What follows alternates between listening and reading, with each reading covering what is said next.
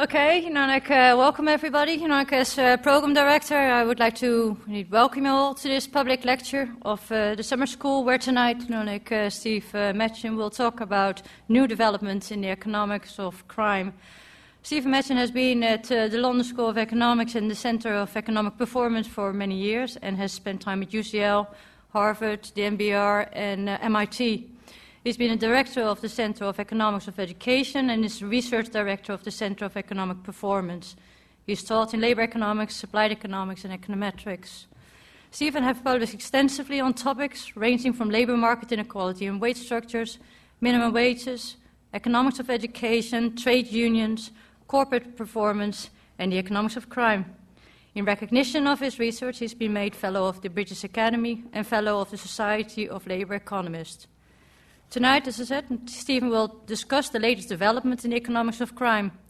Quoting a headline from the, Econom- from the Economist from March this year kids in England and Wales these days are more law abiding than previous generations.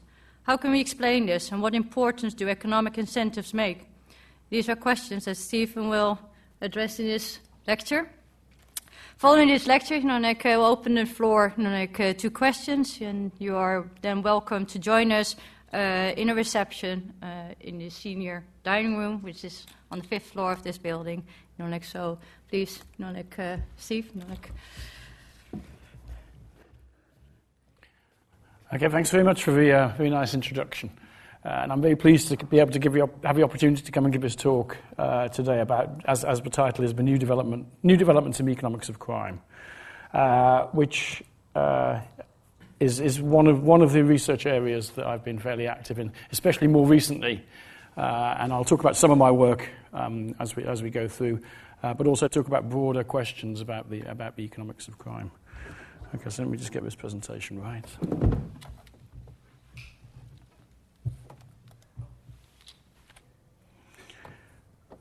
Okay. Um, so, so, as I said, I'm going to talk about new developments in economics of crime. Uh, it's a little bit of a misnomer because economics of crime has been a field uh, within economics for quite a long time. Uh, and I will refer to some of that older work um, as, as, as, we kind of go through some of the kind of defining work on the economics of crime. But what I also want to talk about is um, in some of the more recent empirical developments uh, that have been undertaken where people actually try and test some of the key predictions about what uh, an economist's view of what what might determine crime would actually be. Um, so, as I said a moment ago, so economics of crime has become a thriving research area. And as with many other areas of applied economics, um, the economic approach uh, that we might normally think of uh, kind of combines aspects of supply and demand uh, together with thinking a bit, a bit about what cost benefit uh, calculations might, might, might, might might be undertaken, both from an individual's perspective about somebody who might be deciding whether to participate in crime or not, and also for calculating what the costs of crime might be to society.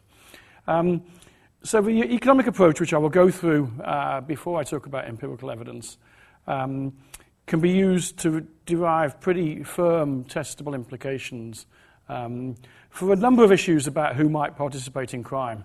Um, so one, one aspect of this might be that what, we might be interested in why certain types of individuals are more or less likely to engage in criminal activity. Um, so some of those individual characteristics might be things like um, whether people are more or less educated, uh, whether younger or older people are more likely to participate in crime, whether men or women are more likely to participate in crime, uh, and sometimes more controversial areas like whether migrants are more likely to participate in crime or not. Um, so the, the approach I'm going to outline we'll talk about how we might think about building in uh, the idea that individuals who have certain different characteristics may be more or less likely to engage in crime. Um, I'll also talk about crime and the labour market, in a particular focus about how economic incentives might matter for crime. So if the labour market's doing better, uh, you might think that perhaps people may be less inclined to participate in crime if they can get a certain job which gives you a kind of as, as a, a, you know, a certain wage rather than uncertainty associated with um, criminal activity. And then the other area that the, model tends, the modelling tends to emphasise is, the, is aspects of the criminal justice system. So how tough the criminal justice system might be in terms of, of, of, of uh, penalising criminals, and so whether you can see, find deterrence effects, for example, from harsher sentencing, uh, or whether putting more police on the streets may matter for uh, determining crime. Um, so I, I, think it's worth stressing that this is actually a very important area for economists. Sometimes say, what are economists doing looking at crime? And I, I would argue, actually, I think it's actually part of mainstream economics to be thinking about criminal, um, c- criminality as an outcome that individuals may, may participate in. Um, and of course, you know, not least because the economic and social costs of crime are demonstrably high. All the calculations we have on the economic costs of crime are pretty sizable. Um, so crime actually inc- imposes significant costs on society. Okay, so that's the kind of background. What I actually want to talk about uh, in this lecture is this. Uh, so I'm going to try and talk about, about presenting evidence on the determinants of criminality uh, and place a particular focus on whether changing economic incentives matter for, uh, for criminal, uh, for, for, participation in crime. So, kind of underpinning this in, in, in, the recent literature I want to focus upon, uh, there's been very significant empirical developments in the economics of crime field. the use of large scale microdata, big data, has become a, a, a, big thing in this area. And trying to implement credible research designs uh, where we can establish causality from some of those uh, possible determinants of crime that I highlighted before, like education or like uh, the number of police, and to ensure that the causality runs from those towards crime and not in the opposite direction. Okay, and that's actually quite an, that's quite a difficult empirical challenge. I, will I'll illustrate that to start with uh, when, when I come to the empirical area in terms of the, uh, the relationship between crime and police. And so it's a very good example but actually uh, the problem there, disentangling the relationship be- between crime and police, is actually more police get put in high crime places. Uh, and uh, with the intention to try and fight crime, but of course that means that the causation could run in both directions. Uh, and what we want to think about as economists, thinking about what the impact of police on crime might be, is to ensure the causality runs from police to crime and not the other way around. Okay, so that's a, big empirical challenge. And some of these methods have come about and these more recent research designs do plausibly, uh, and I hope plausibly when I, when I, when I show you the results from, from this, uh, uh, establish causal effects, uh, for example, of police on crime or education on crime uh, or other determinants of crime. Um, and so the areas of evidence that I'm going to consider, I'm going to consider four areas of evidence, all of which come uh, drop, drop quite nicely out of the um, e- economic framework for analysing um, uh, whether people participate in crime or not. Um, and so I'll begin with the, one I just mentioned a moment ago, the relationship between crime and police. I'll also talk about um, crime in the labour market. Uh, I'll talk about crime and education, and I'll talk about um, the economic returns to crime. Uh, so we might be interested in whether, you know, if, if the potential returns differ, whether that alters people on the margins about whether they're going to participate in crime or not. Okay, so that's what I'm going to do. Okay, so just in a very, very general sense, uh, you know, there's a wide range of possible crime determinants. There's a wide range of reasons why you might think uh, individuals might participate in crime. And so I've just listed some of them here. Uh, it's probably a non-exhaustive list, but you can kind of think about, you know, uh, living standards, uh, and by that, we might mean uh, earnings that people might get in the labour market, or we might mean family incomes. We might mean the inequality of those earnings and income outcomes. You know, if you feel like you're doing very badly because there's other people who are doing very well in society, perhaps that might shift your uh, marginal decision. Uh, there's various individual choices. You might think there's a thrill uh, associated with participating in crime. Uh, some people might argue that's, that's, that's one of the reasons why people do it. Um, you know, there's the background environment by which you might think, think of a structure of society or perhaps social norms or perhaps peer pressures. Uh, maybe internal environments like family norms, what goes on in the family. Uh, one, one thing I won't talk about today, but is true, is actually uh, crime does tend to run in families. There's a strong intergenerational link between uh, criminality of children and their parents. Um, you might think about luck or opportunism. Uh, somebody who might not necessarily participate in crime might see an opportunity and perhaps they uh, take that opportunity. If somebody, if somebody sees Marcia's iPad hanging around while she's uh, having a drink upstairs, you know, you never know. Somebody might weigh up the expected costs and benefits of, of, of, of, of the iPad. Uh, well, of course, there's various things like Find My iPhone on there, which might actually stop that these days. So you may have a technological response to that. Um, and then there's issues about policing, justice, sentencing, uh, which we may well think about deterrence effects of crime. So the tougher sentencing might be, the more visible police on the streets might be, if you're thinking about participating in crime, on the streets, perhaps they may have a deterrent effect on, on, on, on people's, um, people's decision making. Okay. Now, we can be a bit more, more formal about that. That's just throwing out some ideas, basically, but we can be a bit more formal about that. Uh, and we can kind of formalize some of these motives in simple economic models. Uh, we can get more complicated than I'm going to, uh, and I will talk a little bit about how the sort of basic model I'm going to present here can be extended uh, in various different directions. Uh, but I'm just going to outline what what is the sort of orthodox um, model of crime that economists have, have, looked at. And so the idea would be uh, that people will weigh up the expected benefits and the expected costs of participating in illegal activities as compared to legal activities, and then make their decision uh, based on weighing up those, um, those, those expected benefits and expected costs. So, if we thought about the labour market choice, well, in the labour market context, you could choose to do crime or work. There could be a binary decision, and you do one or the other uh, in terms of your expected utility. It's pretty easy to make that a time allocation thing, and so you could allocate your time between crime and work. Uh, many crimes don't take very long to do, so you could probably hold down a job while you're doing crime if you want to, and indeed many people do. Um, and so we might think about weighing it up in that kind of, in that kind of way. Now, this is going to be a decision under uncertainty because there's also a non zero probability that you get caught if you decide to participate in the illegal activities. Uh, and so this is going to have to be thought of as an expected benefit cost calculation, so it's expected. And so you need to weigh in the um, probability of being caught into that decision making. Um, so, as an example of this, uh, the person who kind of formalized this mathematically first was Gary Becker. Uh, and in his Nobel Prize lecture, uh, he spoke about his work on the economics of crime. And so, there's this quote here from his Nobel Prize lecture, uh, which kind of summarizes the way in which the economics of crime model tends to work. So, I began to think about crime in the 1960s after driving to Columbia University for an oral examination of a student in economic theory. I was late and had to decide quickly whether to put the car in a parking lot or risk getting a ticket for parking illegally on the street. I calculated the likelihood of getting a ticket, the size of the penalty, and the cost of putting the car in a lot. I decided it paid to take the risk and park on the street. I mean, in brackets, I did not get a ticket. Um, so this kind of summarizes the economic way, uh, the, economic, the basic economic model of think, thinking about crime. So we can formalize this, but you can see there's an expected cost-benefit calculation under, being undertaken there, and factoring into that is the probability of being caught and the size of a sanction, size of a penalty, it's written there, the size of a penalty if you get caught. Okay. Um, so obviously we can write this down in a more formal way. Um, and so this is sort of a rational model of crime, and many and other social science disciplines like to criticize this model by saying that people don't behave in a rational way. Uh, I think you can levy a, a, a, response to that actually, because you don't actually need to be behaving in a rational way. You have to be behaving as if the underpinning model um, would apply.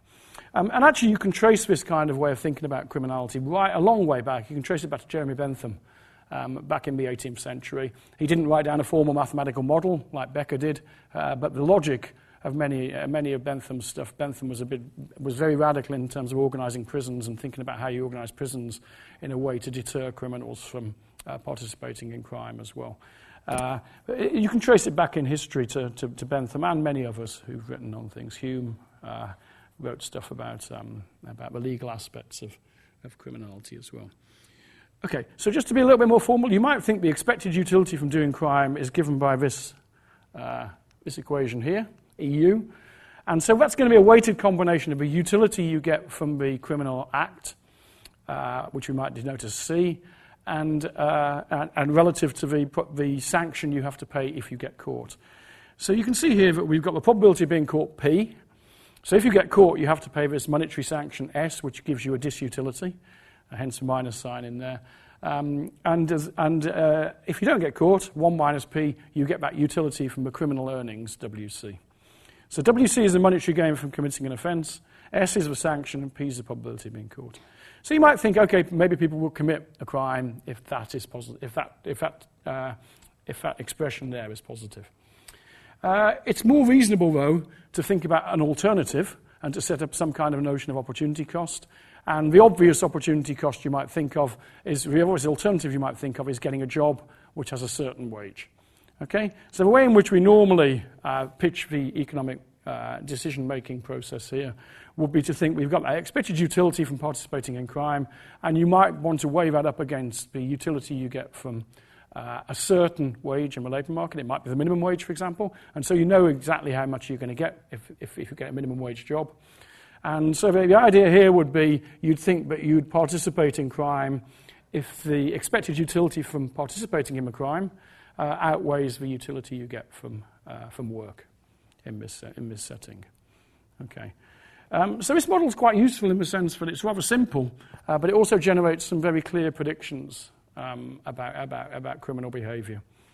So one thing that's very clear straight away is that crime needs to pay more than working. Okay? So if P was equal to naught, you would need that U of WC is greater than U of W. Okay? So you obviously need that WC, the returns from participating in crime, are higher than what you can get with certainty um, on the labour market. Okay?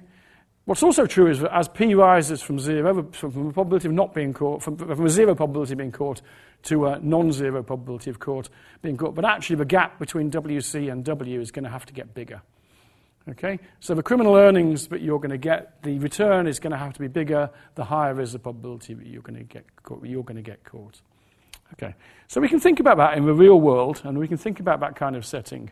Uh, that if we think about things that put P up, uh, and I'll come to that in a moment, uh, the probability of being caught up, then we might think about how that shapes up between criminal uh, returns and uh, legal wages um, in the labour market.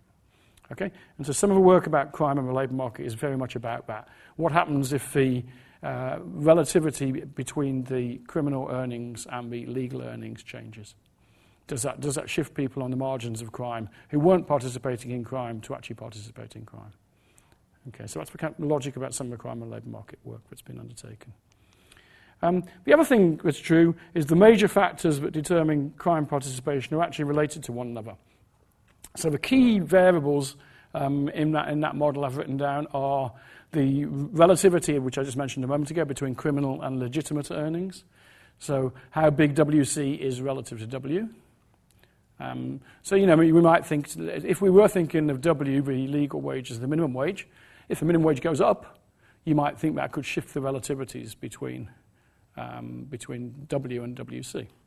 So labour market policy might be something actually that could actually have, a, have an impact on crime, whereas it's not designed to have an impact on crime. But you might actually think one unintended consequence of labour market policy might, but it can have an impact on crime. Uh, and so that's one kind of obvious link between the real world uh, uh, policy uh, debates and criminal activity you might think about here. And so I guess we might think about criminal and legitimate earnings as reflecting economic incentives.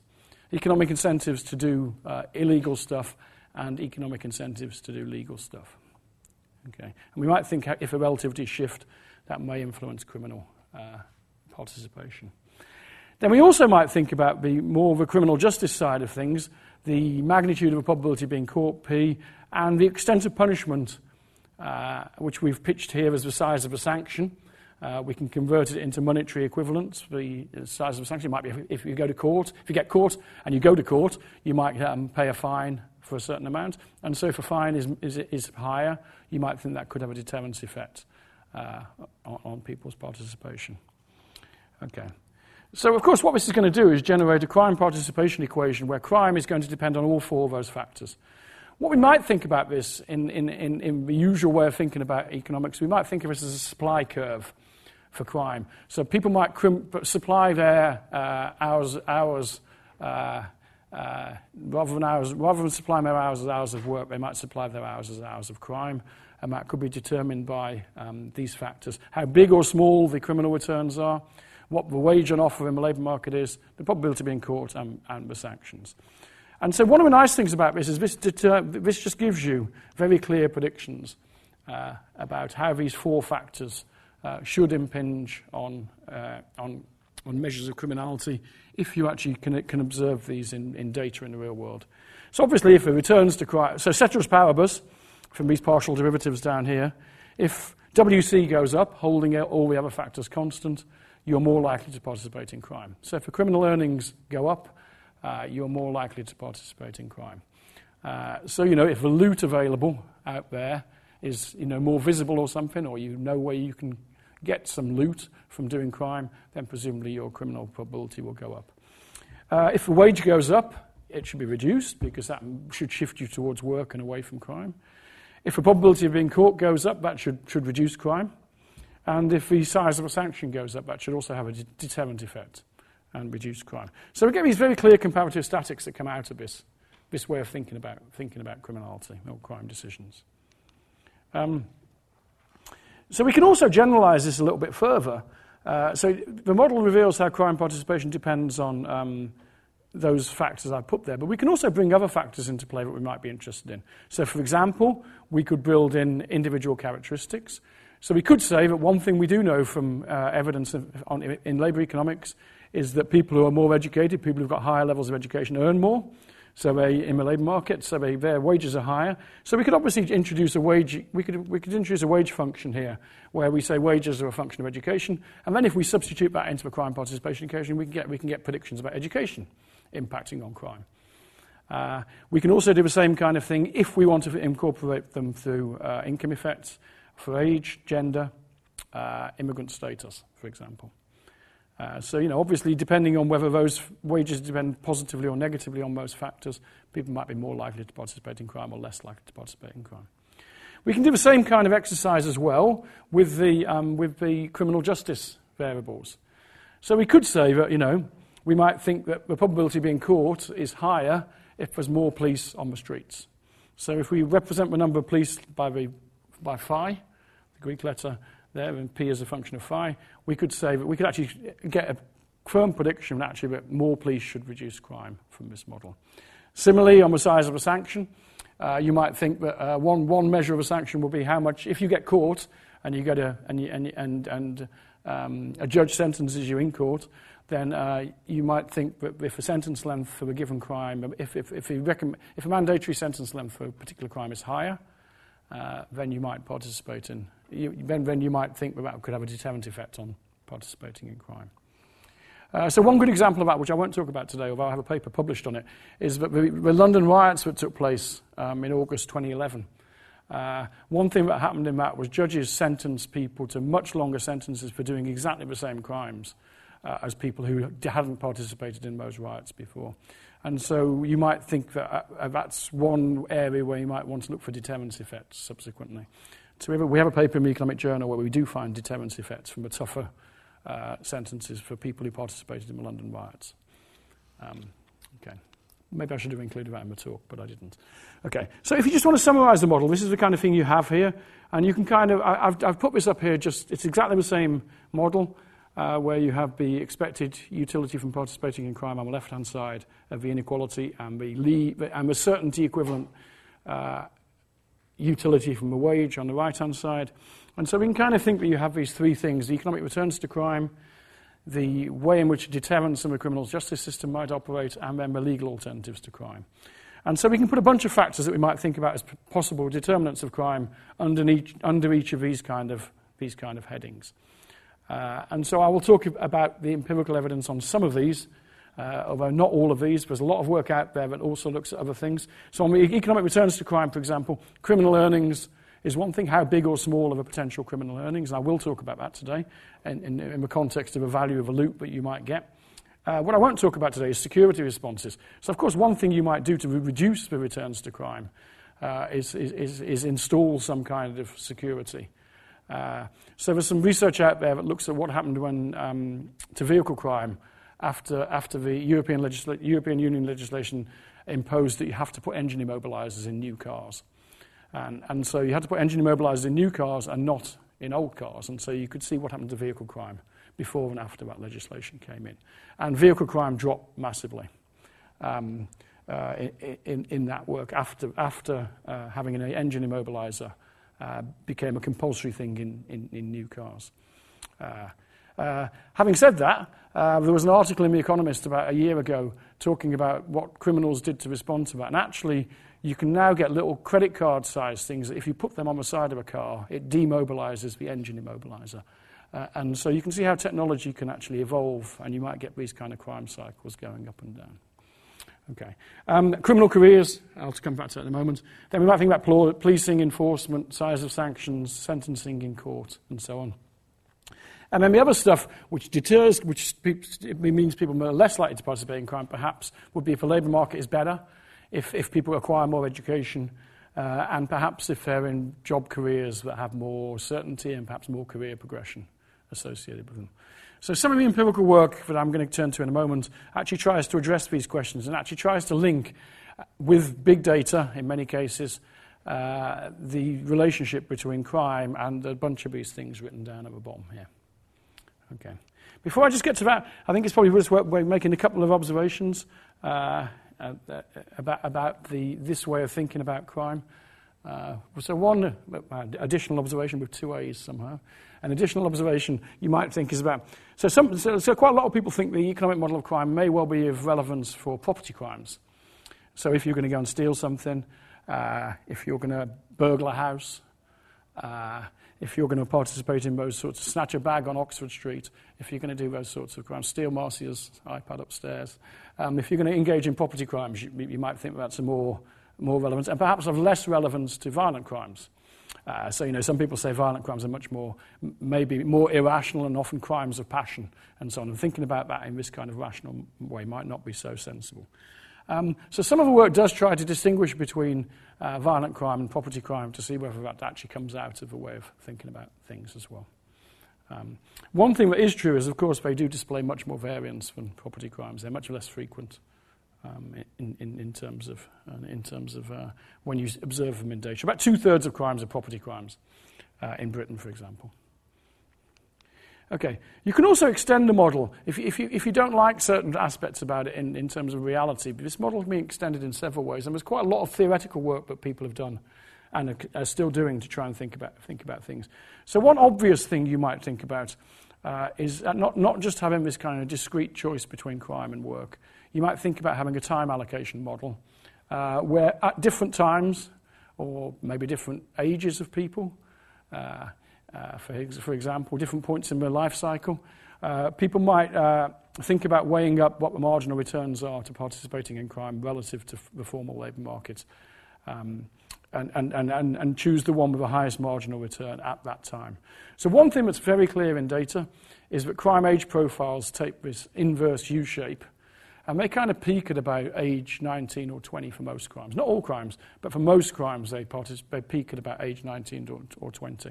So, of course, that general time allocation model, you might think that actually the returns to crime might be higher for younger people. Remember, crime is typically the domain of young men. Not only, but it's typically the domain of young men. And so maybe people might think about making these kind of decisions at different times in their lives.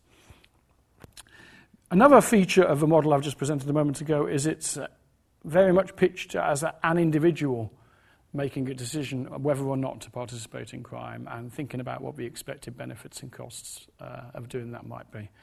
So, of course, much crime, well, quite a lot of crime is not necessarily undertaken by individuals, but by networks of individuals. Um, you know, there's lots of organised crime. Think about organised crime in Italy with the mafia. That's very much an, a network of people participating in crime and not just individuals. Uh, and so, network, so networks have become very trendy. Uh, social network models, modeling has become very trendy in economics more recently. And so some people have pitched crime in, in, into that to think more about kind of mafia type, organized crime type, type um, issues, or perhaps gangs, people, people selecting into gangs to do crime, uh, and thinking about what the opportunities might be from that as well. And then a third thing where you might extend it, which is sort of related a little bit to what I said about number one here, is you might think about crime dynamics and you might think about uh, people uh, uh, who may become prolific offenders.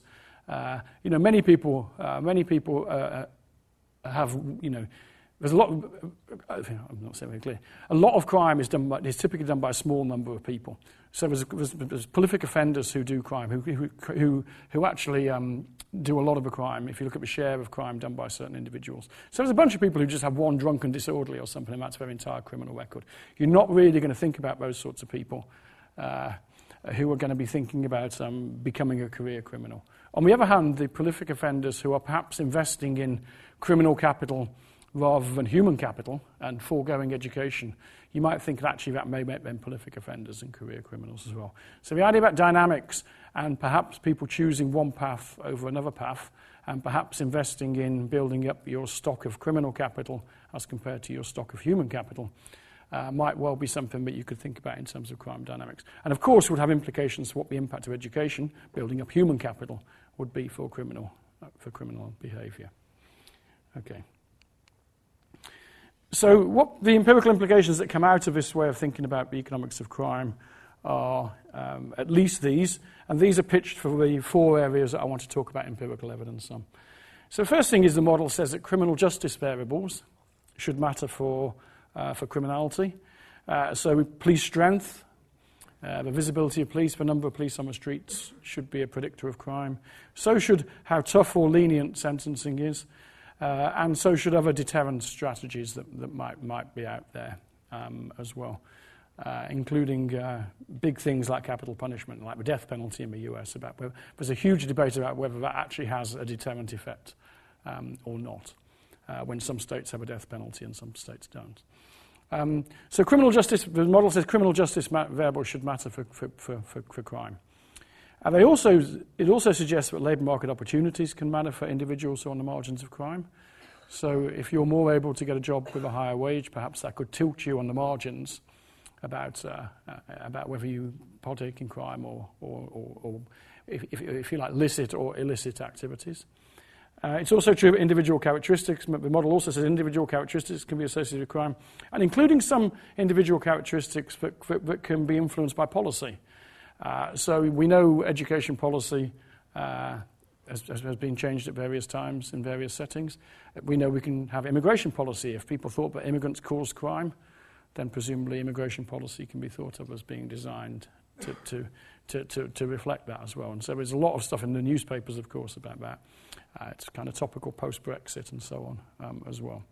And then changes in economic returns to crime should predict criminality.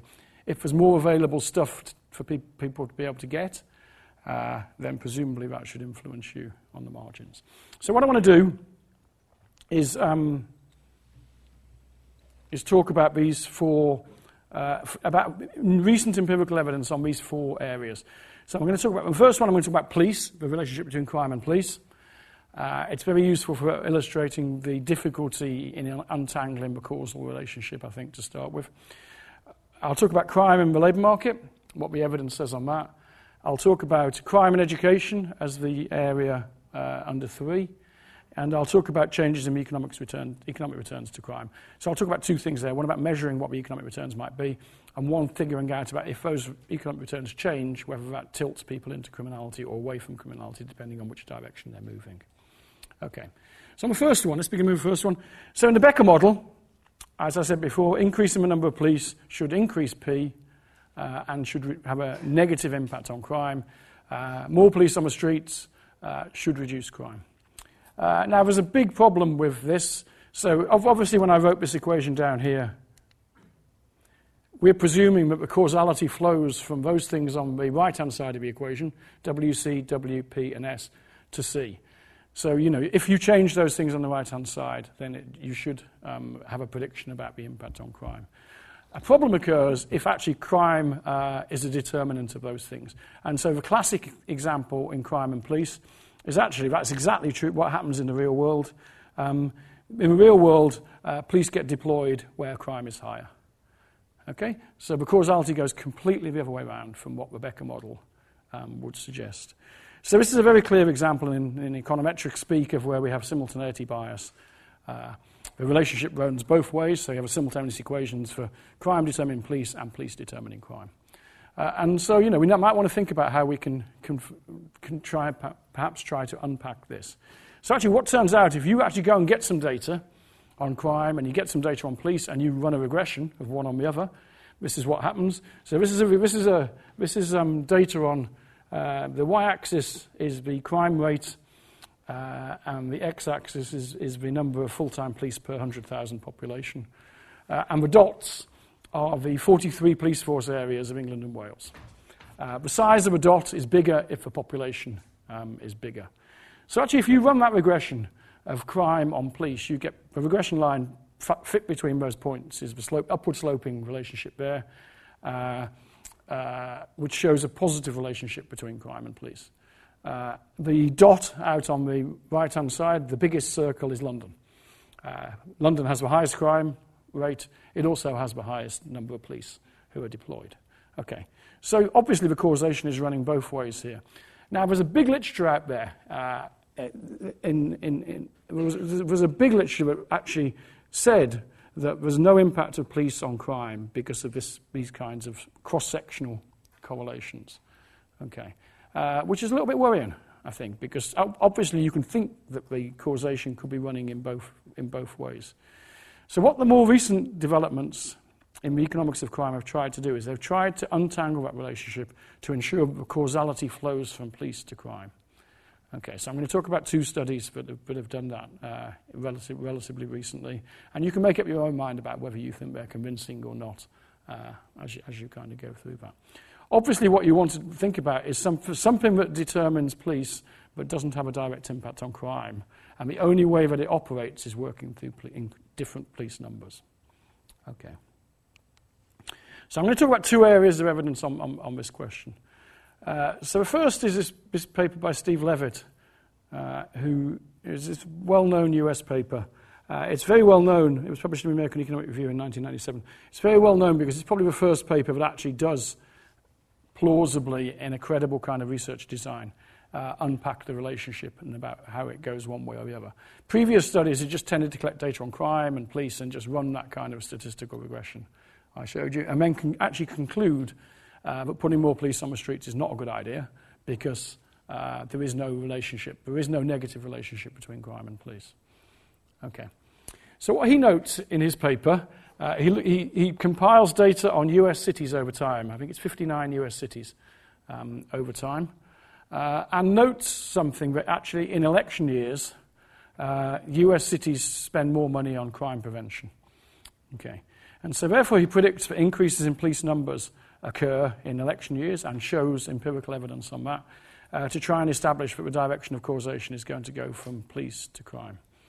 So, of course, the key question is so in, in, in, these 50, he follows these 59 cities over time, and in the time he, go, the time he observes them, some years are election years and some aren't. Okay. So, of course, the question that emerges is what happens to crime in those election years when more money is spent on police?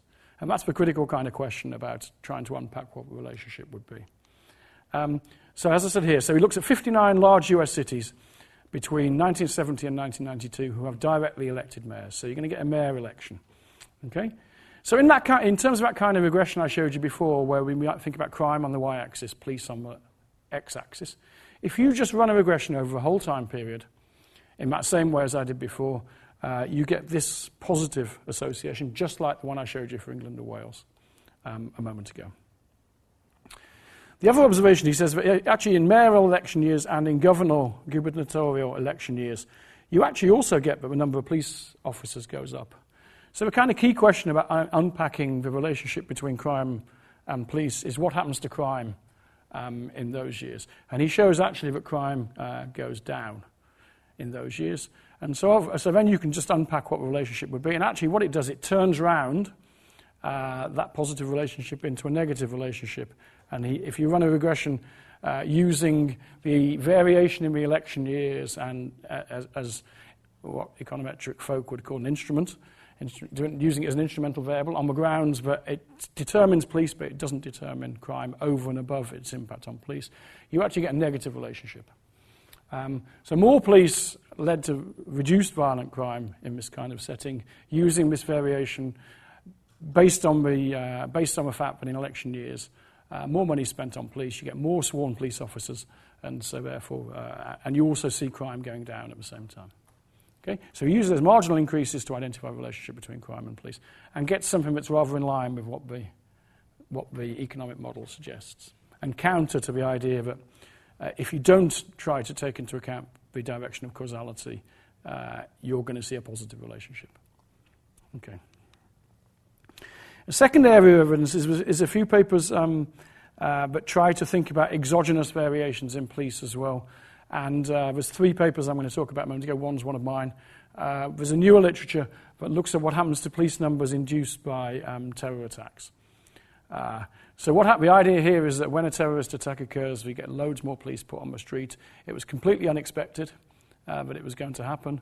Uh, and so you see a sharp discontinuity in police deployment, uh, such that the police go, number of police goes up. And then the critical question is what happens to crime around that discontinuity when the police, uh, when, when, when, when, the police numbers go up. Uh, so of course this ensures that the causality runs from police to crime because the it was unexpected, but you get more police on the streets. The question is, what does that do to crime? Okay. Uh, so there's three papers that look at this. Uh, so there's uh, this paper by Di Tella and Schargrodsky. Uh, there was a terrorist attack on a synagogue in Buenos Aires. Uh, and what they look at is when the police were, a lot more police were put around the synagogue, uh, they look at what happened to vehicle crime before and after the attack, the further you move away from the, from the synagogue. So they use this block level analysis of vehicle crime, and they find a big reduction um, in vehicle crime nearer, before and after the attack, nearer the synagogue where more police are. And the further you go away, such there was not an increased police presence, uh, the, the, motor vehicles weren't, there was, there was, no impact on motor vehicle theft. Um, this paper in the journal Law and Economics by Klick and Tabarrok uh, they used terror levels in Washington uh, to see what happens, and it, and it turns out that the more police are put on the streets when the terror alert goes up, so if it goes from, I guess red alert is probably the highest, orange, yellow, some, some ranking like that.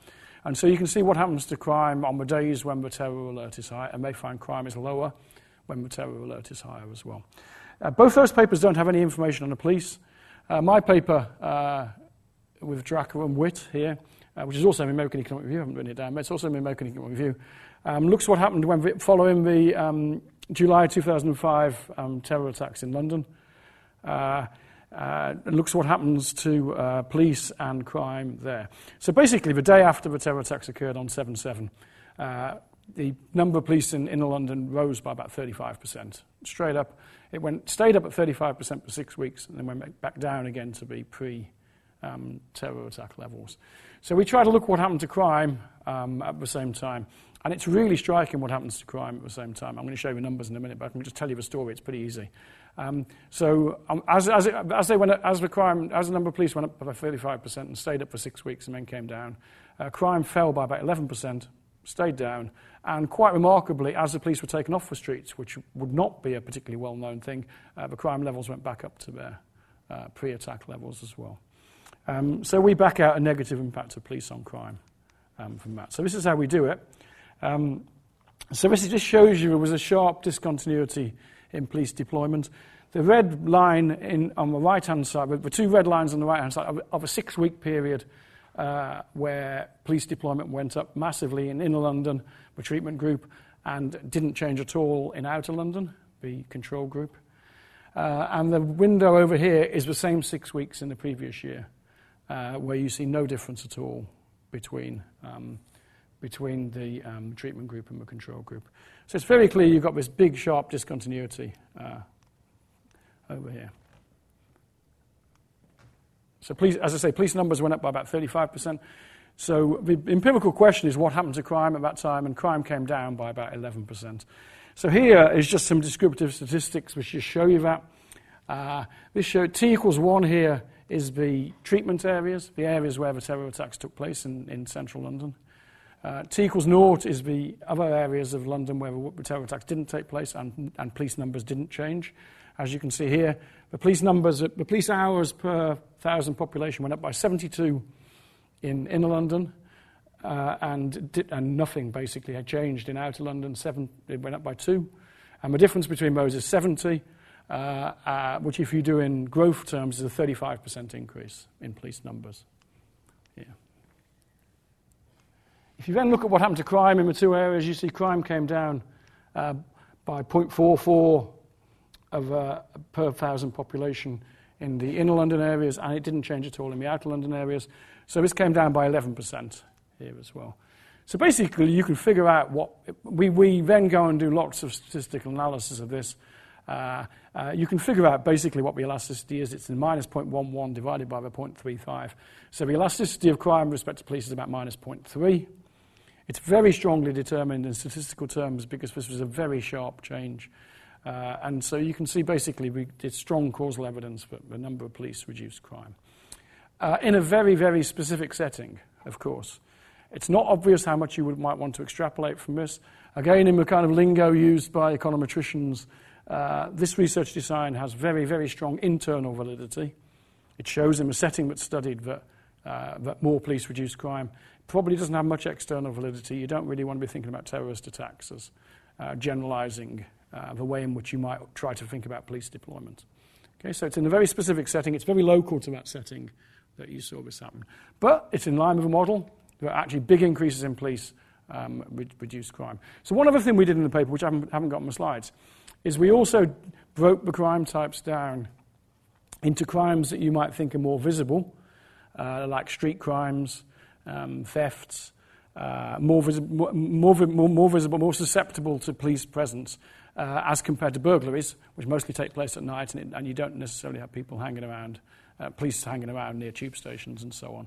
Uh, who might deter it. And actually, all the effects of these visible crimes, there's no effect at all on these non visible crimes um, as well. Okay, so this is an area where using, using modern big data, this uses administrative data from the Metropolitan Police Service.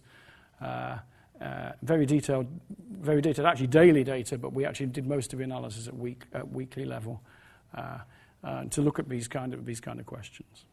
Okay? So taking the, kind of causality question seriously, you can find evidence, even when there's a very strong uh, relationship uh, in the data where the causation flows both ways. Okay. So the second area of empirical evidence I want to talk about is not nowhere near as good in terms of uh, research design. How much is that? 15. 15, no, that's okay. Nowhere near as good in terms of research design as, the, as, as that crime and police example I just said. Um, but the relationship between crime and the labour market. So, in much of the early research in the area, people used to kind of collect data on crime in certain places and unemployment, the unemployment rate in certain places, and run regressions of one on the other.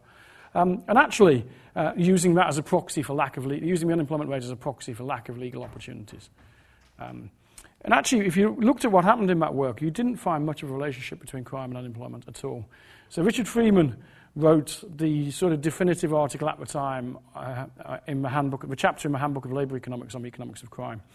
And he said if your prior was that the relationships were overwhelming, you were wrong. Uh, many studies don't find any relationship between crime and unemployment. Um, What's sort of interesting is more recent work has actually placed more focus on looking at low wages in certain places, certain areas over time. And actually finds much more evidence of significant associations between low wages than, rather than unemployment. So there's these three papers here uh, in different settings, uh, which seem to find quite strong associations between uh, wages at the bottom end of the labour market and crime. So one example is this is a chart taken from my paper on police force areas in England and Wales again. Uh, so the left-hand axis is the change in property crime. Uh, the, the y-axis, the x-axis is the change in the 25th percentile wage. So the wages at the bottom end of the labour market, a quarter away from the bottom um, in these areas. And you see this very strong downward sloping relationship uh, between crime and wages. So where wages are higher, um, crime, is, crime is lower. Um, so this, this, is also in line with what we would think about from the economic model, but actually, um, and it's true in these other studies as well.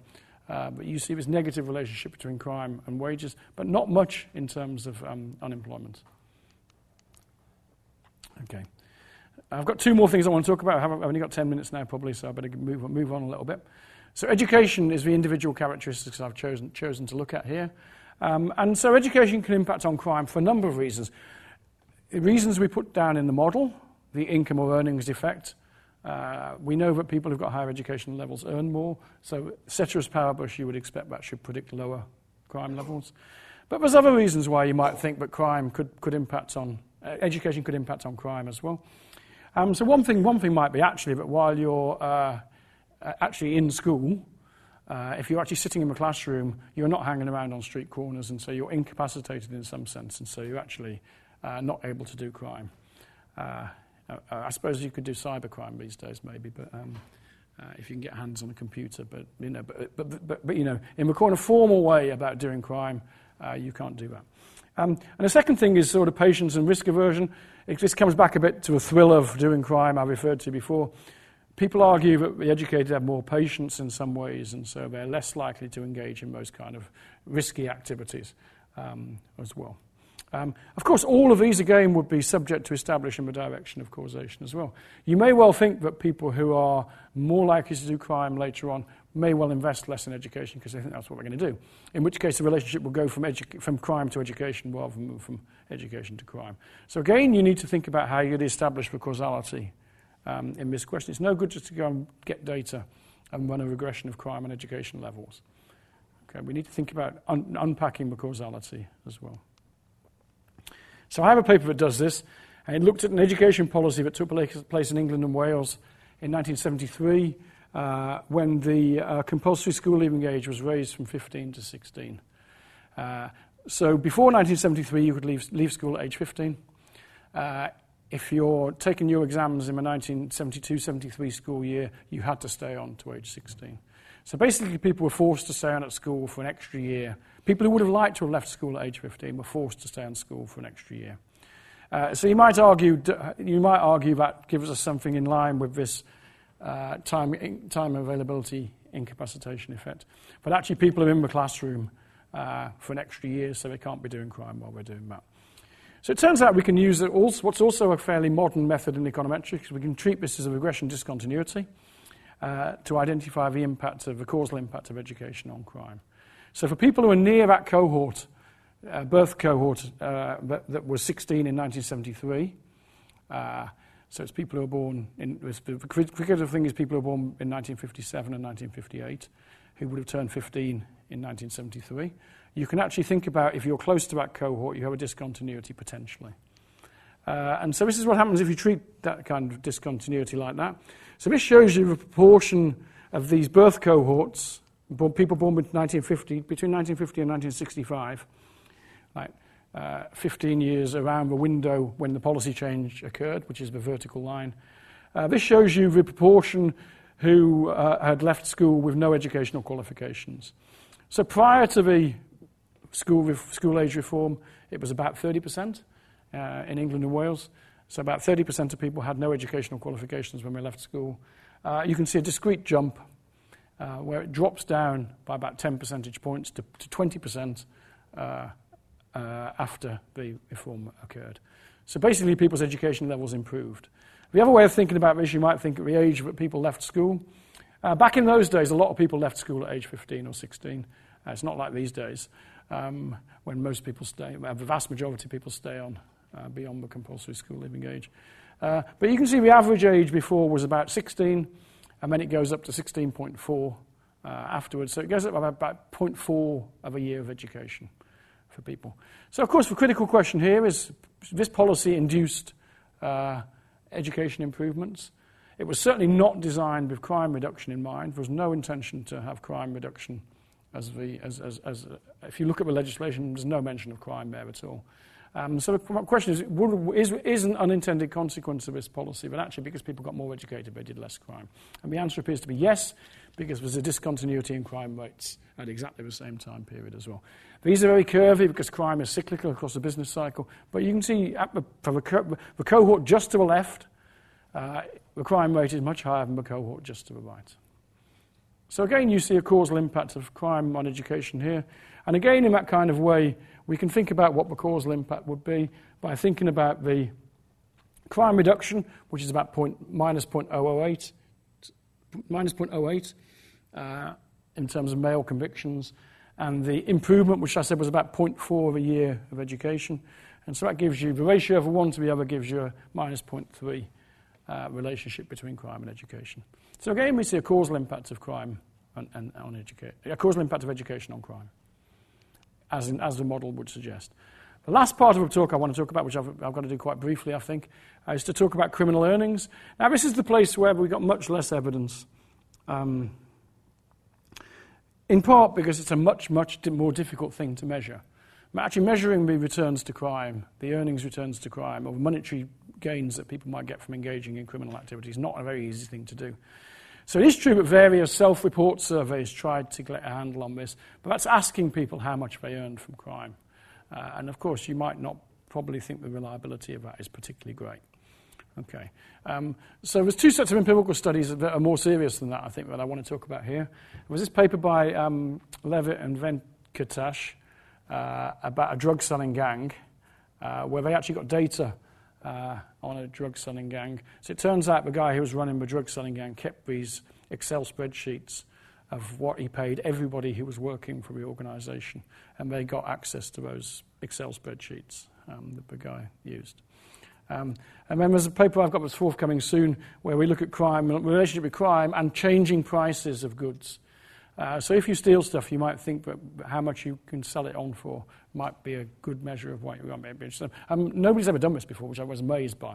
Um, but we actually look at relationship between crime and prices of goods to see if changes in prices uh, of stuff uh, may have an impact on, on crime. So the classic example we, we sort of have in this is, uh, so, you know, when, vid- when video recorders, VCRs, were brand new things, uh, people used to like to break into houses to steal them because they were worth a lot. But of course, now they're worth next to nothing. So if people burgle a house, they don't go for the VCR because it's not worth anything.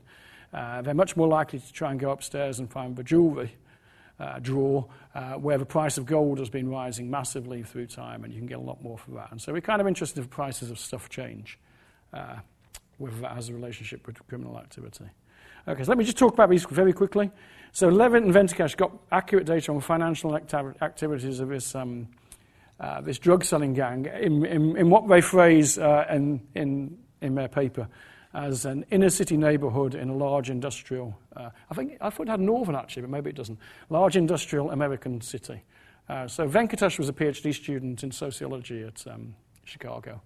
And Levitt's a professor of economics at Chicago, so you might guess perhaps what a large industrial city is, but who knows, it might not be. Um, okay. Um, so what they do is they have these spreadsheets of this guy who ran, uh, uh, ran, the, in, ran the drug selling organization, um, uh, who got caught actually. Uh, and it says actually that they don't reveal his identity because um, he went to jail. And then he came out and he's, he made a, he's been a highly successful person after coming out uh, in finance in the US. Uh, so I think he works in the New York Stock Exchange. Uh, but he got caught for this, but, uh, but, he, was, but he kept, he kept absolutely pristine records uh, of, of, of, everybody who was involved in the gang. So what you can do with this is you, you can actually look at um, what the compensation structure looks like for the gang. Uh, so I've written some stuff down here, but this is the numbers you've got. So basically they're observed in four years. Uh, doesn't actually, they don't actually say which four years they are, but the wage data here uh, is expressed in 1995 prices.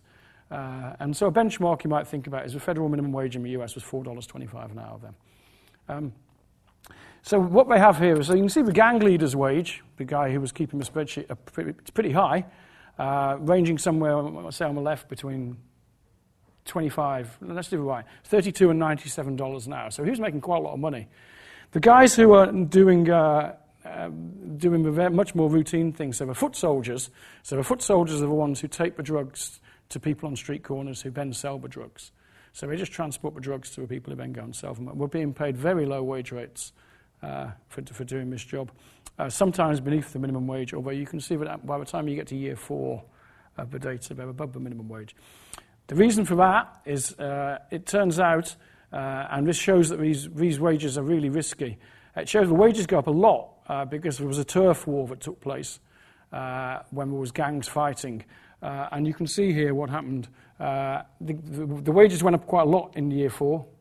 Uh, but it's perhaps not surprising when you look at what happened uh, in the periods of the gang war and the non-gang war. So here you can see that, you know, it, it's pretty risky uh, in the period of the gang war. And so you might argue that, as we would think in economics, that perhaps people received a compensating differential for that risk uh, when the gang war took place. Okay, so this does show us big returns for some people in the gang, but perhaps the foot soldiers are not earning much more than the minimum wage uh, uh there as well. Um, they, of course, they may be doing other things, uh, and so their total income might be higher. Um, they may be on welfare, in which case their total earnings might be higher. Okay.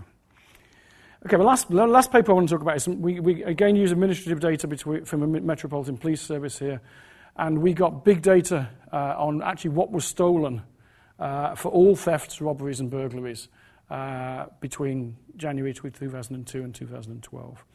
So we can basically match the prices of goods to estimate crime price elasticities.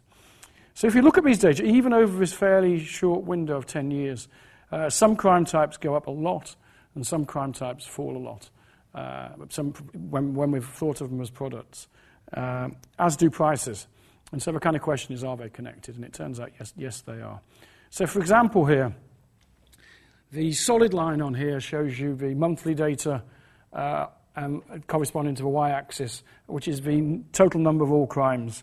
And this drops very rapidly over time. I mean, crime has been falling in London um, very rapidly, and so you see that. Uh, the other side, uh, the dotted line, the axis on the far right, um, shows a particular sort of crime, which is metal crimes. Uh, and so gold would be in that, silver, also copper and lead, aluminium. Uh, and they actually go up very, very rapidly and cycle around, uh, but end up quite a lot higher than they started off. And we, we, we picked that one because that's the extreme one about, about what, where, you see, where you see increases. This shows you the sorts of things that are in our data. So the things that are becoming going up in terms of crime are, the top things at the top. Uh, so perhaps not surprisingly, mobile phones are at the top. Uh, also bikes, of course, bikes in London. There was loads of people riding around on really flashy bikes. Um, and so you can see actually they're the second uh, biggest increase in terms of what was stolen. And as I said before, the audio recorders, uh, DVDs, CDs, uh, are the lowest, are falling very, very rapidly, and hardly anybody's stealing them by the end. Okay? So anecdotally, you might think this is going to fit what we... Oh, the jewellery's all up here as well. Uh, watches, rings, bracelets, earrings um, as well. And the price of gold actually went... price of gold actually went up from something like, I think it was something like $200 an ounce to $1,800 an ounce over this time. Ninefold increase um, over this period that we look at. Um, so we're kind of interested in that. And so this is what happens when you look at the relationship, and you do, you do indeed see a positive relationship between uh, changes in prices and changes in crime. And this shows you where, where they all are. So here's the audio players, here's the jewellery up here. From two different data sources, one of which is our administrative data, the second one which is the British Crime Survey over there, which is when people report being victims of crime. Uh, and we've got, we've got similar categories. We don't have all exactly the same categories, but we can line them up pretty well. And you can see they do very well over there. Um, we're using the consumer price index here, and so you might think perhaps the mobile phones and the computers might not be very good. Uh, when you go over here and look at the uh, actual phones and, that are being stolen, you can see they, they shift rightwards. Uh, so I think this is reflecting the falling prices in the, in the, in the, um, in the data, whereas actually it's more upper end phones that are really being stolen that you see over there. Uh, uh, so you can see, so actually when the iPhone came in, the iPhone, mobile phone thefts went up massively until Find My iPhone, Find My iPhone uh, was released, and then they come down massively as well because people can't get rid of them uh, as easily or they can be traced more easily. Okay. Um, the last thing I want to talk about is metal crimes. And so this became a real big deal um, in, in, in Britain at the end, towards the end of our sample period. It's true in other countries as well. Metal crimes have been big in the, in the US uh, and, and in other countries. And so here's some examples just taken from the newspapers uh, in 2012, our last year. Uh, so metal theft costs the Church of England 10 million pounds. How does metal theft cost the Church of England 10 million pounds? Because people go and steal the lead off a roof uh, and then sell it, and then when the uh, lead is stolen off a roof and the church, churches go back to the insurance, make an insurance claim, their insurance premium go up. Uh, so the price of lead was going up rapidly. There's this amazing one about uh, Czech metal thieves dismantle a 10-ton bridge. So they stole a whole bridge over a weekend that disappeared. Uh, and never, they've never been caught, never been caught for that. There's various other things. Um, uh, the Scrap Metal Act industry were told to clean up. People take, this is where people take the stuff when they steal it to scrap metal dealers. And if you stole some gold or something and took it to a, or copper, copper's a better example. If you stole some copper pipes uh, and took them to a scrap metal dealer, before the legislation was introduced in 2013, you had to sign a book, but you could just sign it Mickey Mouse and just walk out. Now, these days, you have to have a proof of address and an ID to show what you're, what you're selling there as well. So they were told to do that. This one's a rather sad one here. Uh, metal thieves, an animal hospital uh, somewhere in the Midlands, uh, where they, thieves broke in and stole some aluminium cages. Apparently, the aluminium cages were worth about £30,000, uh, were valued at £30,000, but they just chucked out all the injured animals uh, several of whom died um, as, they, uh, as they stole this, which is a fairly sad one. Uh, so that's just some illustrations. Uh, oh, yeah, an IRA Warrington bomb plaque. For, them, for, those of you who know anything about athletics years ago, Steve Ovett uh, was a famous 1500 metre runner. He had a statue in Brighton somewhere uh, where people s- sawed off a leg of Steve Ovett because it was made of bronze. So you can see these sorts of things. So why are they doing that? Well, they're doing that because the prices are going up massively Uh, you can see here, so, so this shows you the prices of scrap metal and world, and world metal, and scrap metal and world copper prices here. They really, really track each other. Why are they going up? Uh, well, the world copper price is being driven up by demand from China. Uh, China's demanding copper from everywhere and pushing up the world price. This is when China's growth fell a bit and the world copper price went down, and then it resorted back up there as well. So you might be interested in what the relationship between these things and, and the prices are, and it's very, very strong. Here's two examples. This is 12 month changes. So this is the growth rate on the left hand side for metals, the right hand side for copper. And you get these really big price elasticities uh, 1.49 for metal and 1.8 for copper. Really, really elastic. Um, if you actually think about the change in copper prices, so you can see the way the copper just actually tracks the, increase up and the increase down and then goes back up again um, as well. So it seems that, you know, this seems like criminals are behaving in a fairly rational way. When the price of something goes up, especially when it goes up by a lot like this, uh, people will switch into these sorts of crimes um, and, and, because the value of a loot um, seems to be going up. One quite interesting thing here about this, though, is uh, so crime has been falling. Uh, and we have a calculation on, on, what I'm going to say now in our paper. Uh, crime has been falling, but people are stealing more expensive stuff. So actually, if you think about the value of crime, um, it's actually not falling anywhere near as much as we count in the numbers of crime. Uh, the, the big, crime falls we've seen also don't count. There's no, there's no numbers on cybercrime and online crime in them either. So it's probably true that crime is not falling anywhere near as much, actually, as the recorded numbers um, seem to suggest. Um, Okay, so I think I better finish. So just to summarize, so ho- I hope I've given you a kind of run through about where some of the new developments in the economics of crime have gone. So the economic crime stresses, the economic model of crime stresses there's a trade-off between legal and illegal, legitimate and illegitimate activities, and that in changing incentives and changing sanctions can play a role uh, in, in, in, influencing people who may be on the margins of crime, uh, going one way or the other, depending on what happens to the incentives and the sanctions. And recent empirical research from four key areas seems to be in line with this way of thinking about crime. So, using kind of big data, using much more modern research designs uh, to try and unpack the direction of causality, you can, see, you can produce evidence that more, more police reduces crime. Economic incentives do matter, especially low wages seem to matter. Um, returns to crime is also evidence, but um, the fourth observation um, that. Uh, that changing incentives can matter for criminality. And also individual characteristics that can be influenced by policy can, be, can also be important determinants of crime. So the case of education is very clear. You can unpack a causal impact of education on crime using education policies as the means to unpack that causal relationship. Um, so as I say, I hope that's given a flavour of where we are. There's loads of quite exciting things going on in research on the economics of crime. Uh, some in, in, in, in the few in, in, the years to come, in the next few years, I imagine we'll have a lot more about cybercrime, online crime, uh, as well to talk about. Um, but that's kind of the next step, I think, in where the research is going. Okay, so that's it.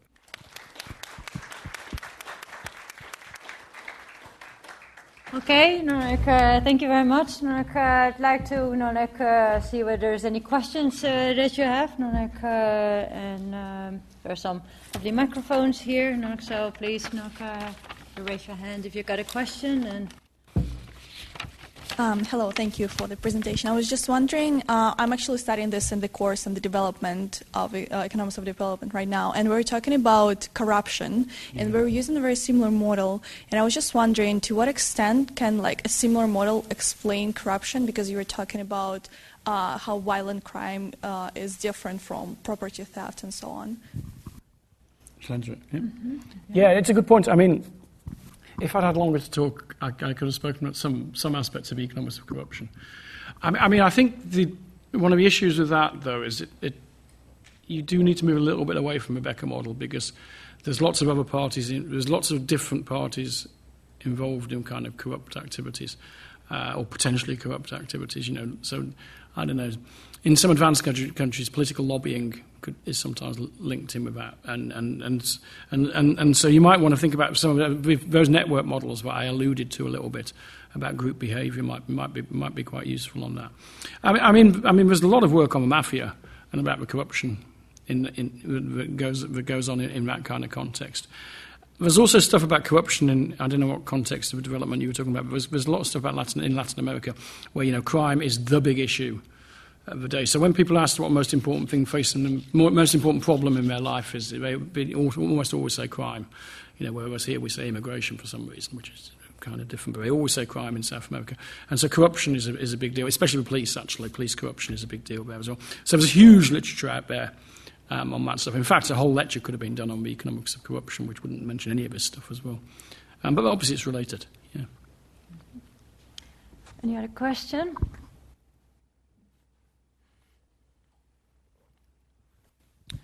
Could you speak for a minute on the empirical uh, results on the impacts of sentencing on crime rates? And specifically, is there an upper limit to how much of an impact sentencing can have? Um, I guess if you go all the way to the death penalty at that point, does sentencing still have much of an impact on crime rates? Okay. There's a fair bit of work out, out there on, on sentencing, and there's, diff- there's different dimensions to it. Um, so one, one, one area which is quite interesting, I think, is, is when people use variations in judges. Uh, and so, you know, you can kind of think about a tough judge and a lenient judge, or hanging judge and a you know, lenient judge or whatever. And, and, and so people do show that um, but, but being faced by different judges may have deterrent effects. That's one thing. The, other, the work we did on the riots was, is, is, is, quite interesting in that. But of course, going right the way to a death penalty, it becomes very controversial. And the trouble with a lot of that work is, you know, there's so few people who. The data is really, really weak to be able to say anything very significant because it doesn't happen very often. Uh, and executions don't happen very often. Uh, I mean, the critical thing from the individual's perspective, having said that, would be how well informed they are on on those on those kind of issues. So for regular property crimes, I don't know whether criminals know if, if they're going to steal. I don't know what we're going to steal this, whether they know what the sentence they're going to get for, for doing that is. I mean, they may have an idea, uh, but I don't know how, how, how much they know. So from a rational model, you would have to be fully informed about what the sentencing is. And indeed, you'd have to be able to figure out what the monetary value of that would be when you weigh it up against the monetary, monetary returns. Um, there's a lot of stuff. I, I, mean, there is work which has looked at um, when, sen- when, when mandatory sentencing guidelines changed. And that does seem to suggest that if they get tougher, um, that, that, crime comes down. So some people have compared what happens in, in some US states when you have that happening. So there's also there's stuff in California when they have the three strikes uh, stuff as well. Uh, you know, and if you did three crimes, you could get sent to prison, even if it was just stealing three glasses of water or something. Um, and, and so there's, there's work on that as well. Somebody else? No? Well, I guess Nonek, we can always. Uh, oh, yeah? Sorry. I just had a question about that last uh, graph that you presented. Um, is did you say that the the like the amount of crimes being committed dropped, but yet the actual the actual like amount that the uh, that was stolen or it like is still the same? Like, can you um, re-explain that graph if you don't mind? The, the, the one about the metals. No, it was like the last one that you. Presented. Oh, the point I the observation I made about falling crime. Yes. Yeah. So, so of course, so, so crime, crime, crime drop. Um, as with many big cities around the world, um, crime has been measured. Crime has been falling, but it's typically a count of crimes. So that would be in, you know, number per population. So the number of crimes is, is falling very rapidly. If you wanted to work out what the value of crime was, and if people are stealing more expensive stuff, then of course it won't fall as much because the value won't fall as much because uh, if it was stealing cheaper stuff, it would fall even more. Um, and so it looks like if people switch to, to steal more expensive stuff that's got more value associated with it, the crime drop wouldn't be as big as if you if you, um, if you just looked at the, the, num- just the number of reported crimes. So we do a calculation in our paper, actually, we, and, and, we, and we find that I think it's 23%.